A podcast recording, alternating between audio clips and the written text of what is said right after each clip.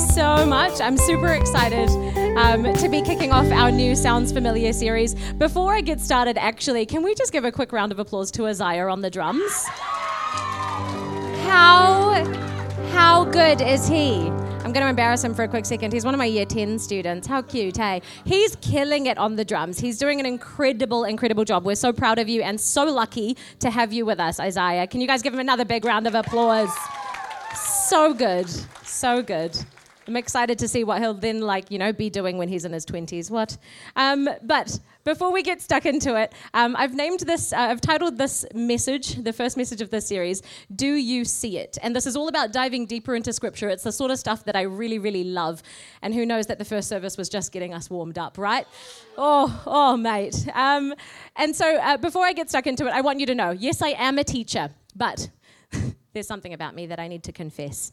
Um, I cannot, I, I'm terrified of little children. So I teach teenagers. I am terrified of five and six year olds, right? And it reminded me of this when I was writing this message. Um, it reminded me of a time when I was in my third year placement, just actually down the road at Papakura Normal School. Shout out to Sarah Kent. She was the most incredible um, associate teacher that taught me a lot. So I dedicate this to her. This is just a quick story of a life lesson that Miss Kent taught me in 2013. Cast your eyes back. Let me paint the picture for you. Me, 21 year old Shemaine, right? I am the youngest sibling in my family. I have not grown up around children, never changed a diaper in my life, don't know what to do when a child cries. Um, so, so I get placed with what year level? For my most intense, my longest uh, school placement in uni year one and two students, right? Year one and two students, five and six year olds. Breathe, breathe deep, Shemaine. You can do this. So I get there, um, and um, Miss Kent, she taught me this life lesson. We were uh, running a PE lesson one day out in the um, out in the field there by the army base, and the kids were running around playing a rendition of tag that they like to call poison stick. So. Spoiler alert, you have a stick, and then when you tag the person with the stick, that person then becomes poisoned and has to go and tag someone on to pass the poison on.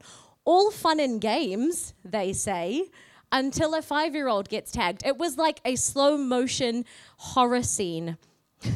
Six year old boy, poison stick in hand. Five year old girl, five meters ahead of him. It was like slow motion.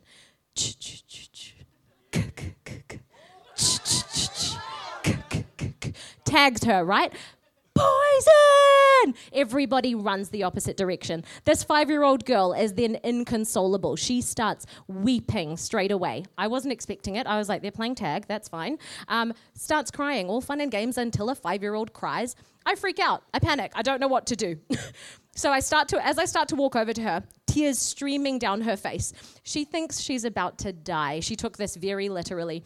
And so she, as I'm walking over to her, I'm going, okay, why don't they teach us how to unpoison children in university? What do I do here? So I'm walking and I go, three, three steps, three steps. Child psychology, you can do this. You took a course in this. I'm walking over and I'm going, okay, um, stay calm. Stay calm when they're distressed. Get down to their eye level so that you make them feel known and seen and stuff. Yep, I can do that.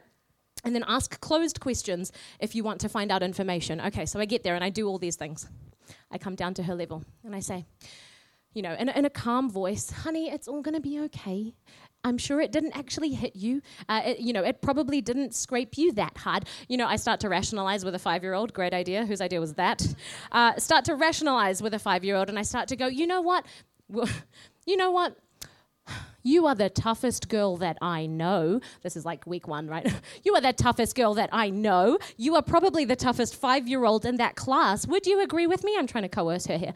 And then she's going, This is what I get hit with, right?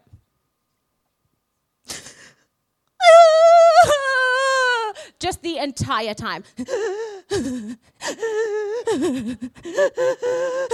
and so I'm trying to ask her questions, idiot. I'm trying to ask her questions, and I'm going, okay, um, so who tagged you? Closed questions, keep it simple. Who tagged you?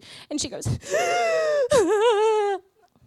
I didn't know what to do. So I just, I stayed. I tried to keep her calm. And then Sarah saw me panicking. She walked over to me with this look in her eye, right? She just glanced at me like a, oh, rookie, Shemaine, step aside.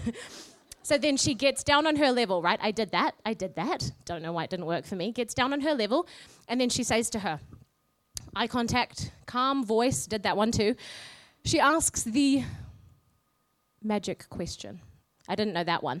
Uh, she goes, Honey, honey, honey, Do you want me to cure you with my magic pen? I was like, is this, a, is this a book that I didn't read? Is this the memo that I didn't get? Why didn't they teach us this at uni? And then so she's going, Do you want me to cure you with my magic pen? And I'm like, I've tried. I've tried talking her down from that tree. Like, not to work. She's, she's irrational. She's not to listen to you. And then the tears just switch off. She goes, You know what? All I need to do with this magic pen is I need to tap you on the shoulder three times, and then the cure is yours. All of the poison is gone.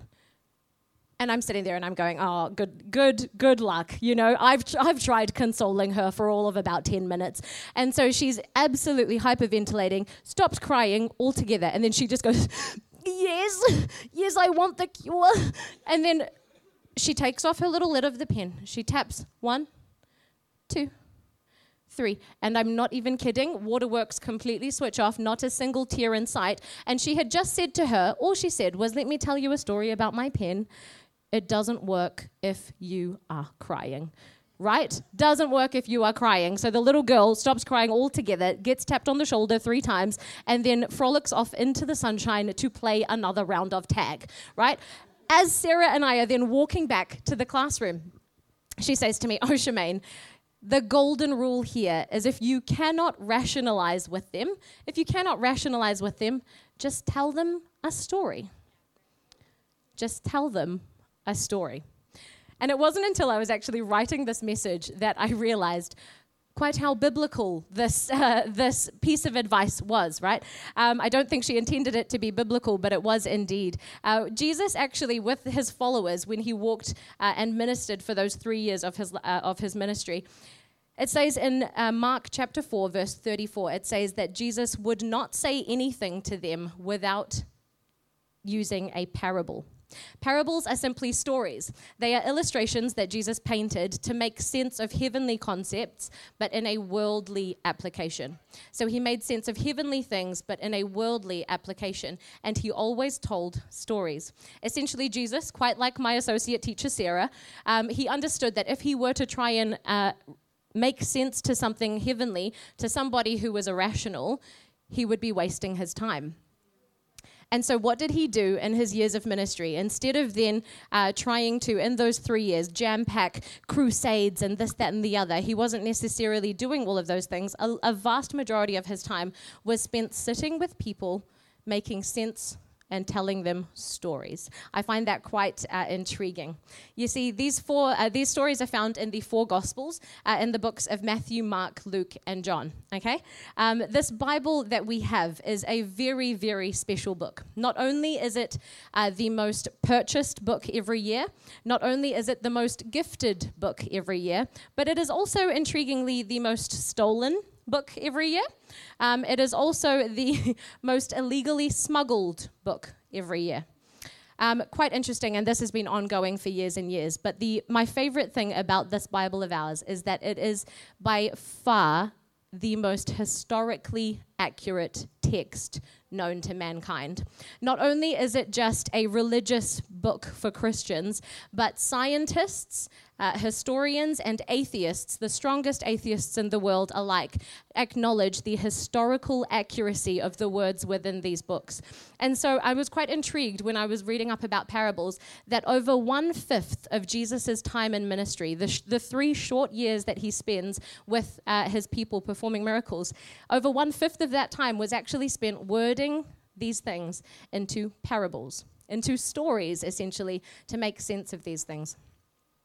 You see, for fishermen, he would use parables uh, that concerned fishing nets. So he would make sense of their personal experience. For the wealthy, he would use um, a parable that was about money, about power. Um, for the farmers to understand things about heaven, he would use parables that were concerning um, weeds or vineyards or sheep. And so they knew exactly what he was talking about when, they would, when he would relate these things to the kingdom of heaven. I quite like that parables were Jesus' uh, teaching choice um, when he was with his followers because it's not uh, lecturing them, it's a simple story. And often they only take up a short passage. He's not lecturing them, he's not condemning them, he's not sitting with them saying, This is what you're doing wrong. He sat with them and told stories that he could connect with his people. What parables actually tell us about the heart of God is that he values connection with you. He values connection with each and every one of you. And so that's what I love about these. Now, if these parables were deemed worthy, what I uh, reckon is that these parables, then, there must be so much more to them than meets the eye. If they are worthy enough to go in such a historically accurate, divinely inspired book that we then read thousands of years later, these parables must have so much more to them than meets the eye. And so, what I want to do uh, is just read to you from uh, Mark chapter 4, verses 10 to 12 in the NIV. It says this When he, and this is Jesus that we're talking about, when he was alone, uh, the 12 and the others around him asked him about these parables. He told them, The secret of the kingdom of heaven, note that word, the secret of the kingdom of heaven has been given to you. The kingdom of God, sorry, has been given to you. But to those on the outside, everything is told in parables. So that, and this is a, a, prophecy that he then quotes that is from the book of Isaiah that was given to the prophet um, Isaiah over 700 years before Jesus was even born. He quotes this, and it comes true through his teaching. Uh, so that they may never, uh, they may be ever seeing, but never perceiving, and ever hearing, but never understanding. Otherwise, they might turn and be forgiven. You see, I love that Jesus actually refers to parables as being a secret, a secret of the kingdom of heaven. And often, if somebody has a secret, right, you, you know that there's something about it that you need to figure out. There's something about it that I don't yet know because it's a secret. But then you're not going to go to somebody else if you want to know that, that person's secret, right? That doesn't really make sense. If you want to know a secret, you go to the secret keeper. And so, in this sense, um, I love that Jesus actually thought about telling these parables not only to make sense of things for his followers, but also to conceal things from people who weren't yet ready to hear the word. There were two distinct purposes of these, and they were two things to conceal and also to reveal. So, the first one that we're going to dive into here is that he used these parables to reveal. He revealed heavenly truths in uh, worldly analogies, like I was going through before. They revealed um, different things about the kingdom of heaven. They revealed different things about the grace of God. They revealed different things about how fallen man can be, about how messed up society kind of got at the time, but it always made connections to the people of his day. So they revealed things about them that the people could relate to, which I thought was quite cool. The next uh, purpose of these parables is was uh, was to conceal. And so concealing the heavenly truth actually. And this quite intrigued me about them because whenever you think about parables you think oh yeah cool god told stories to help people make sense of heaven. But then he actually this had a double meaning here is that he told stories to make sense to people, but then if people didn't accept him, those stories actually concealed the truth that was actually in them. And so I thought that was quite interesting um, that when people can read a parable, they can relate to the shallow side of it, but never actually see the heavenly that's beneath the surface. And so, um, in short, Jesus would reveal those mysteries of heaven to his believers, but then to the people that didn't acknowledge who he was, he actually concealed those mysteries all in the same parable. Um, you may have heard of uh, the phrase, it is possible to see but not notice. It is possible to see but not notice. And so, in a second, what I want to do is I want to show you a video uh, that's an illustration of this. This video, if you have seen it before, do not give it away. Thank you very much, people who were in the, ser- the first service. Um, this video is, uh, I've shown this to multiple people, and the vast majority of them always get the answer wrong. Okay? I want you to get your thinking brains on. It is going to test your counting abilities. Okay? So, lean in, watch the screen, and see if you can get the correct answer. Go for gold. This is an awareness test. How many passes does the team in white make? Go!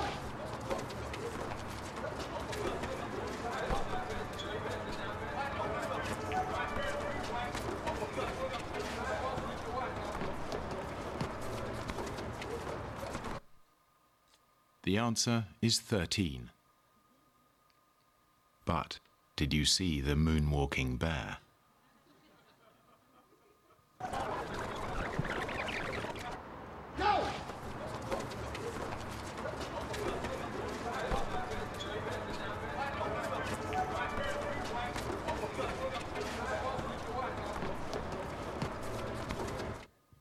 It is easy to miss something you're not looking for. Did you guys see the moonwalking bear? Did you see it the first time? Don't lie to me. Good, good, I got you. Who got the number 13? Yeah, you got the right amount of counts. That's good. So many people guessed 12. I did this on one of my year nine classes, and a lot of them said 12. Um, but I tricked you there. It is possible then to see what is going on, but actually not notice what's happening in that exact same picture. And so, um, what I want to do is I want to break down some maybe uh, familiar passages of scripture for you, maybe not so familiar. Um, you may have heard of some parables that are preached quite often, uh, like the Good Samaritan uh, where he then helps out the person uh, who is on the side of the road who's not from his town or his religion. Um, he, you may have heard about the uh, Good Shepherd, where he leaves the flock of 99 to go after the one sheep that goes missing. Um, you may have heard of the parable of the prodigal son, um, where he goes and spends, he wastes his entire inheritance on doing things that uh, satisfy his desires, but then he comes back to a gracious embrace from his father. These parables are all quite often spoken about. But what I want to do this morning with us is I actually want to break down three parables or concepts in Scripture, three illustrations that Jesus paints that aren't necessarily so popular. The first up is the mustard seed illustration. Um, if you read in your notes, the notes are on the Elim app. You can read along with me or just listen up, um, or it should be up on the screen. Brilliant. In Mark chapter 4, verses 30 to 32, it says this Again, he, and this is Jesus speaking, he said, What shall we say the kingdom of God is like? He's telling parables again. Or what parable shall we use to describe it? It is like a mustard seed, which is the smallest of all seeds on earth. Yet when planted, it grows and becomes the largest of all garden plants, with such big branches that the birds can perch in its shade. Something about scripture that I really love is that it will always have, with these parables, it will always have an obvious element and then a concealed element. So there's always something that you can take from it straight away and apply, and then something that is far deeper that Jesus is actually speaking to his believers that were listening. And so, in that sense, what we can take from this is you've probably heard the popular phrase, you know, oh, just, just have faith the size of a mustard seed. If you've been in church circles long enough, you, uh, if you ever doubt something, I'm sure you've heard this phrase, right? Oh, just have faith. Have faith the size of a mustard seed. Um, and so, the size of a mustard seed, fun fact, if you didn't realize, it is the tiny, it's about the size of, uh, if you grab a ballpoint pen from the chair in front of you, um, it's about the size of a ballpoint at the end of that pen, right? Mustard seeds are tiny, but they can actually grow, just one of those seeds can grow to over, uh, to between 8 to 10 feet tall right? They're actually plants, but they're often uh, mistaken for trees because they are so big. So, the nature of what people then apply here is that when you plant such a small seed, such a little thing that you may do, uh, when you plant a small seed in faith, it can grow uh, far beyond what you actually, uh, you know, far beyond what you are doing. Um, and so, in that sense, for you, you could take away from this, you could take away the application that um, what is my next step? What is my seed of my mustard seed that I need to plant here? Is it maybe to invite a family member to church? Is it to, uh, to be honest about your weekend when you go back to work tomorrow and someone asks you how your weekend was? Uh, to maybe say to somebody who's having a difficult time, hey, I'm praying for you. Or even harder, to actually stop and pray for them. That one's difficult, um, but it's so powerful. All of these different things are such small, seemingly costless things that are just a small step of faith that actually could plant a seed that then grows to far beyond what you could ever imagine. Um, if you need this reminder and you'd find it handy, I've actually got a little table at the end, uh, at the back of the room by the double doors, and it's got a little tray of mustard seeds there. So feel free to go through and have a look and grab a couple. Maybe you could keep it at your desk, or you could, I don't know, put it next to your wardrobe or whatever it is that you're often um, seeing every day, just as a reminder of actually taking that small step of faith. You can help yourself to those. Now, context wise, what we have to look at is actually what is being revealed here. What is Jesus actually saying to the people who are listening? You've got to look at two things. What is the question that the people were asking Jesus when he painted that picture, right? When he talked about the mustard seed. What is the question that people asked? And then what was Jesus' focus? in explaining the illustration. So you look at the question, and in that verse, you could see that the question that is asked there is, What is the kingdom of God like? So that's the context we need to think about the mustard seed in. What is the kingdom of God like? And then Jesus actually focuses not on um, anything else, but on the exponential growth of such a tiny seed. So when you think about what the kingdom of God is like, you then look at the fact that it started so small over 2,000 years ago with little baby Jesus born in a manger. And it then grew to something that now spans across the entire world, every nation, millions of Christians. And just like it says at the end of that passage, um, with such big branches that the birds can perch in its shade. It was revealing the fact that the mustard seed's growth is a picture of the church expanding that they didn't actually, that they couldn't comprehend at the time. I find that quite beautiful. The next one that we can dive into is the eye of the needle illustration. This is one of my favorites. I love when the Bible talks about money. Um, to summarize, what happens in this passage is that uh, the rich, there's a rich young man that then approaches Jesus. He comes and he falls at his feet and he says, Good teacher, what can I do to inherit eternal life? What can I do to inherit eternal life? That's his question, right? What can I do to inherit eternal life? Jesus then says to him, These are my commandments, follow them. And then uh, this boy then replies, Boy, young man. This young man replies, um, I have followed those all of my life. I've followed your teachings. Now, what can I do to inherit the kingdom of heaven, uh, to inherit eternal life? And then Jesus says, Ah, okay. I want you he could see that obviously he had a lot of money. He says to him, I want you to sell all of your possessions and give your money to the poor please don't go and do that. Okay? that is not something that Jesus necessarily is saying to everybody in this passage. So don't read it like that. I have heard about people who have done that before um, because they take the passage so literally. But there are things that are being revealed and there are things that are being concealed in this scripture. It's not necessarily literal because Jesus is actually seeing the stronghold that this young man has. He's going, No, no, God, I've obeyed you my whole life, but what can I do now to inherit the kingdom of heaven? And essentially, what God is saying to him here is that it's not possible for you to do anything. It's not your thing to do, it was my thing to do. And so it's quite cool that um, when he actually talks about this um, passage of scripture being that the eye of the needle is um, what the camel needs to fit through in order to get to heaven. People often conclude, they walk away from this passage going, oh, okay, so being rich is evil, having too much money. No, no, you can't do that as a Christian. You cannot be rich and a Christian. Not going to happen. Um, or that rich people cannot go to heaven right? It's impossible for a rich person to go to heaven. In order to be a Christian, you must be poor. So that's what people can often take away. I've heard these things, and I've been challenged on this passage of scripture before, is that um, this is what Jesus means. What do you think then? Um, another, so that is a very obviously concealed thing that they've taken very literally from the parable, that they haven't actually looked at what Jesus was revealing to his believers. And so, another somewhat concealed thing that they would have understood at the time is that the eye of the needle uh, was a small gate that was actually in the um, the city of Jerusalem. It there was a gate that guarded the entire city, and there was a big passageway that they would walk through during the daytime hours, and then after hours there was a small gate that was referred to as the Eye of the Needle. So if any farmers returned to the city of Jerusalem after hours, they had to then squeeze their little camel through this Eye of the Needle in order to get into the city right? So in that day and time, in that day and age, they would have understood what the eye of the needle was, and they could have very well taken that then as the application that they would go away with. They would go, "Oh, okay. In order for this camel to get through that eye of the needle, what would actually have to happen is two things. The camel would have to be stripped of all of its, uh, of everything it was carrying, so all of its possessions, if you will. So the camel was stripped of everything, and then it would have to buckle its knees in order to fit underneath and duck under this gate. And and so essentially, what people could have read this passage as is that a rich man can go to heaven, but it's a painful process of submitting, right? It's a painful process of submitting. But then, if you actually look at what Jesus is revealing to his people here, That's also not it. That's quite a concealed interpretation of that. What Jesus was asked in this passage is, What can I do to inherit in, uh, eternal life? And Jesus says to them, actually, his focus of this parable was that it's impossible.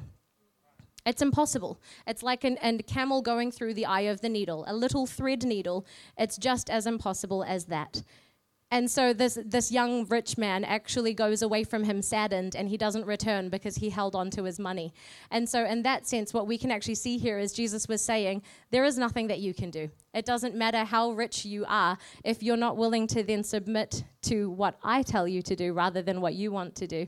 There's no way you're coming into heaven. And so it's quite an interesting thing here. Um, I think we forget that when we read about rich people in Scripture, we often assume that it's not us. We assume that it's the millionaires and the billionaires of the world. Um, but it's an interesting statistic. Let me read you this. Statistics say that if you have sufficient food, one thing, decent clothes, a roof over your head, and a reasonably reliable means of transport, you are among the top 15% of the world's wealthy.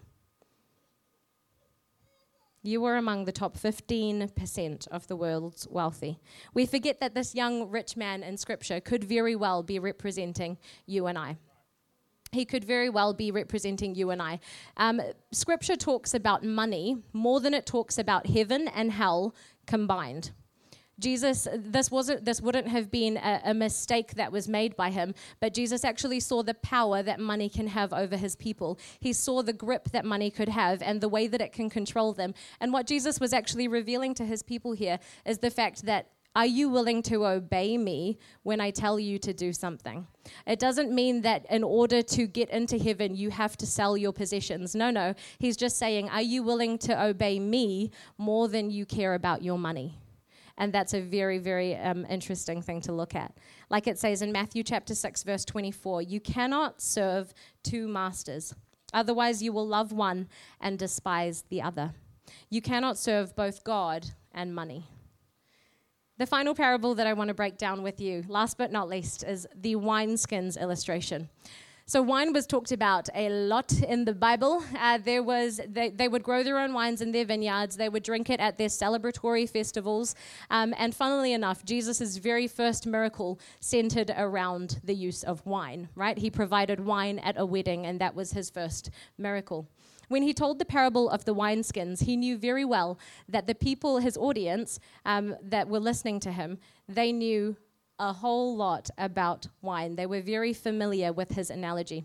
Earlier in this passage, we see that Jesus was challenged. So, this was the question essentially that he painted this picture for.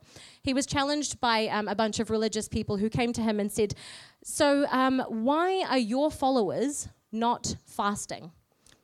when the Pharisees have followers and their followers are fasting, when John the Baptist has followers and their followers are fasting, why are your followers not fasting? And Jesus actually challenged that thought and he said to them, They are not fasting because there's no point to fast when I am with them. There's no point in fasting when I am present with them, teaching them these truths. And then so he actually uh, he carried on to then explain that you, you can start fasting when I am taken away from you, but your your concentration right now needs to be on me and what I'm telling you. And so that was his answer to this. And the way that he then breaks it down um, is in the parable of the wineskins in Mark chapter two, verses 21 and 22. So follow along with me. It says this: No one sews a patch of unshrunk cloth on an old garment. Otherwise, the new piece will pull away from the old, making the tear worse. And here we go no one pours new wine into old wineskins.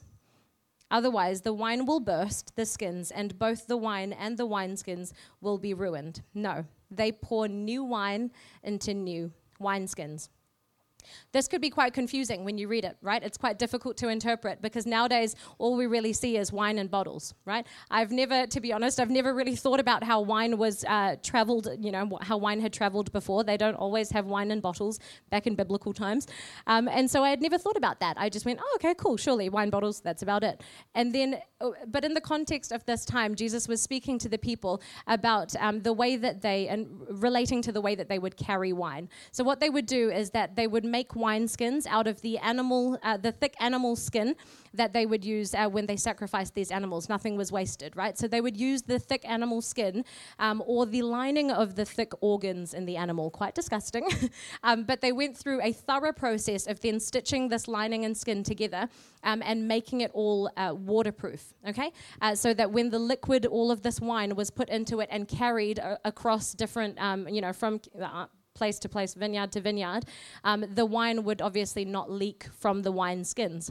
Um, sometimes the wine that they carried, because it's not in bottles, obviously, the wine that they carried would be 30 to 50 liters at a time.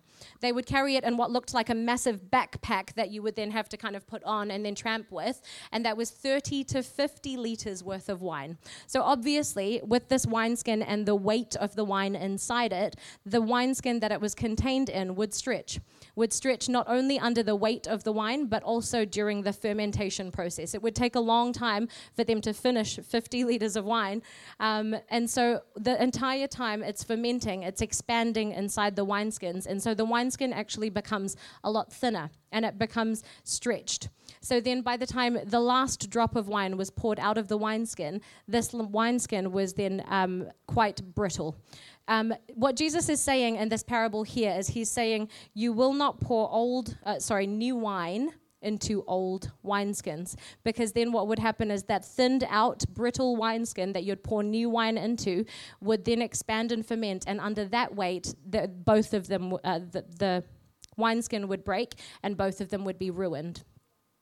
So people very much understood. They understood exactly what he was talking about in terms of transporting wine from place to place. They understood that it would be a dumb idea to put new wine into an old wineskin because you don't want it to go to waste. People looked at that, they got it, um, and that was the concealed application that they were quite happy to walk away with. But the believers at the time, they went, no, no, there must be more to this. And what Jesus actually talks about, the whole point of this parable, um, and Keys, you can join me now the whole point of this parable is the fact that Jesus was referring to himself as the new wine.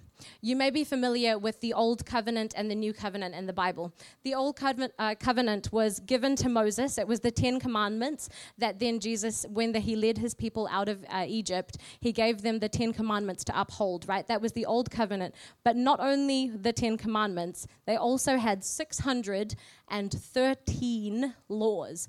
613 laws that are outlined in the book of Leviticus that they had to hold, uh, uphold and upkeep the entire time. This was a lot for them to bear, so they were obviously always sinning. So, under the old covenant, um, or just a covenant in general, the rule is the golden rule of thumb is that blood is the atonement for sin blood is the atonement for sin. So the way that then, uh, whenever they would sin, they would have to sacrifice animals. That's why the Old Testament has hundreds and hundreds of animal sacrifice ceremonies going on because people were constantly sinning. They were falling from grace and then coming back to Him, giving their atonement of blood, and then they would be renewed. And so what Jesus actually was referring to in this passage is that I am the new wine that is fitting into your old wineskins. I can't be fit into religion. You cannot fit me into religion. You cannot fit my new covenant into what you know of the law. That is not what you are meant to do with me. And so the people saw him, but they didn't notice what he was teaching. They didn't notice the heavenly concepts at the time. And so Jesus was actually saying here essentially, My new covenant is this love God with all of your heart, your mind, and your soul, and love people. Love God and love people. The people at the time, they didn't understand such radical grace. They didn't understand. They were only used to rules and regulations. They were used to having to uphold, to having to do the right thing, to having to look the right way, to having to be in the right place at the right time. Everything they did. These were the Pharisees that actually would challenge Jesus on everything that he did wrong. And Jesus was saying to them, No, no, I don't fit into your religious ways. I don't fit into your textbook Christianity. I am the new covenant, and this is what I care about love God, love people love God, and love people. And so, what Jesus is saying here, let me read to you this final part once again. He is the new wine. No one pours new wine into old wineskins, meaning the religion at the time. Otherwise, the wine will burst the skins, and both the wine and the wineskins will be ruined. No, they pour new wine into new wineskins. Just like the way that the people at the time approached parables, they would have seen but not necessarily noticed what Jesus was doing. Church, let's not be like the Pharisees this morning. Let's not miss what God is doing amongst us. Let's not miss in Scripture what He's actually revealing to us and just be satisfied with the shallow uh, interpretation of what it is. I'd encourage you, pick something, dive deep, look at what Jesus is actually revealing to you. The nature of Scripture is that it speaks and it is divine every time. You could get something new out of Scripture every time you return back to it. I've learned so much about parables this week because of that.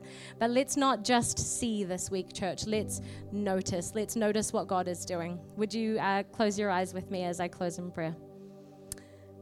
Dear Heavenly Father, we thank you, God, that you are so gracious. We thank you for the new covenant that you have offered us. We thank you for the way that you spent time valuing your connection to your people. We thank you, God, for the great things that you have taught and for the beautiful things that you have um, ex- been an example for us in, God, and the way that you rest and the way that you connect with people and the way that you make sense and the way that you teach. We pray, Father God, would you help us to notice you this week and not just see you, to not just be satisfied, God, with the watered down things that we maybe hear on stage or that we interpret from other people, God, but would you help us to press into what you are doing and, and the word when we read it in our workplace, in our schools, whatever it may be that you are doing, God, in our families at home, would you help us to see you and notice you too?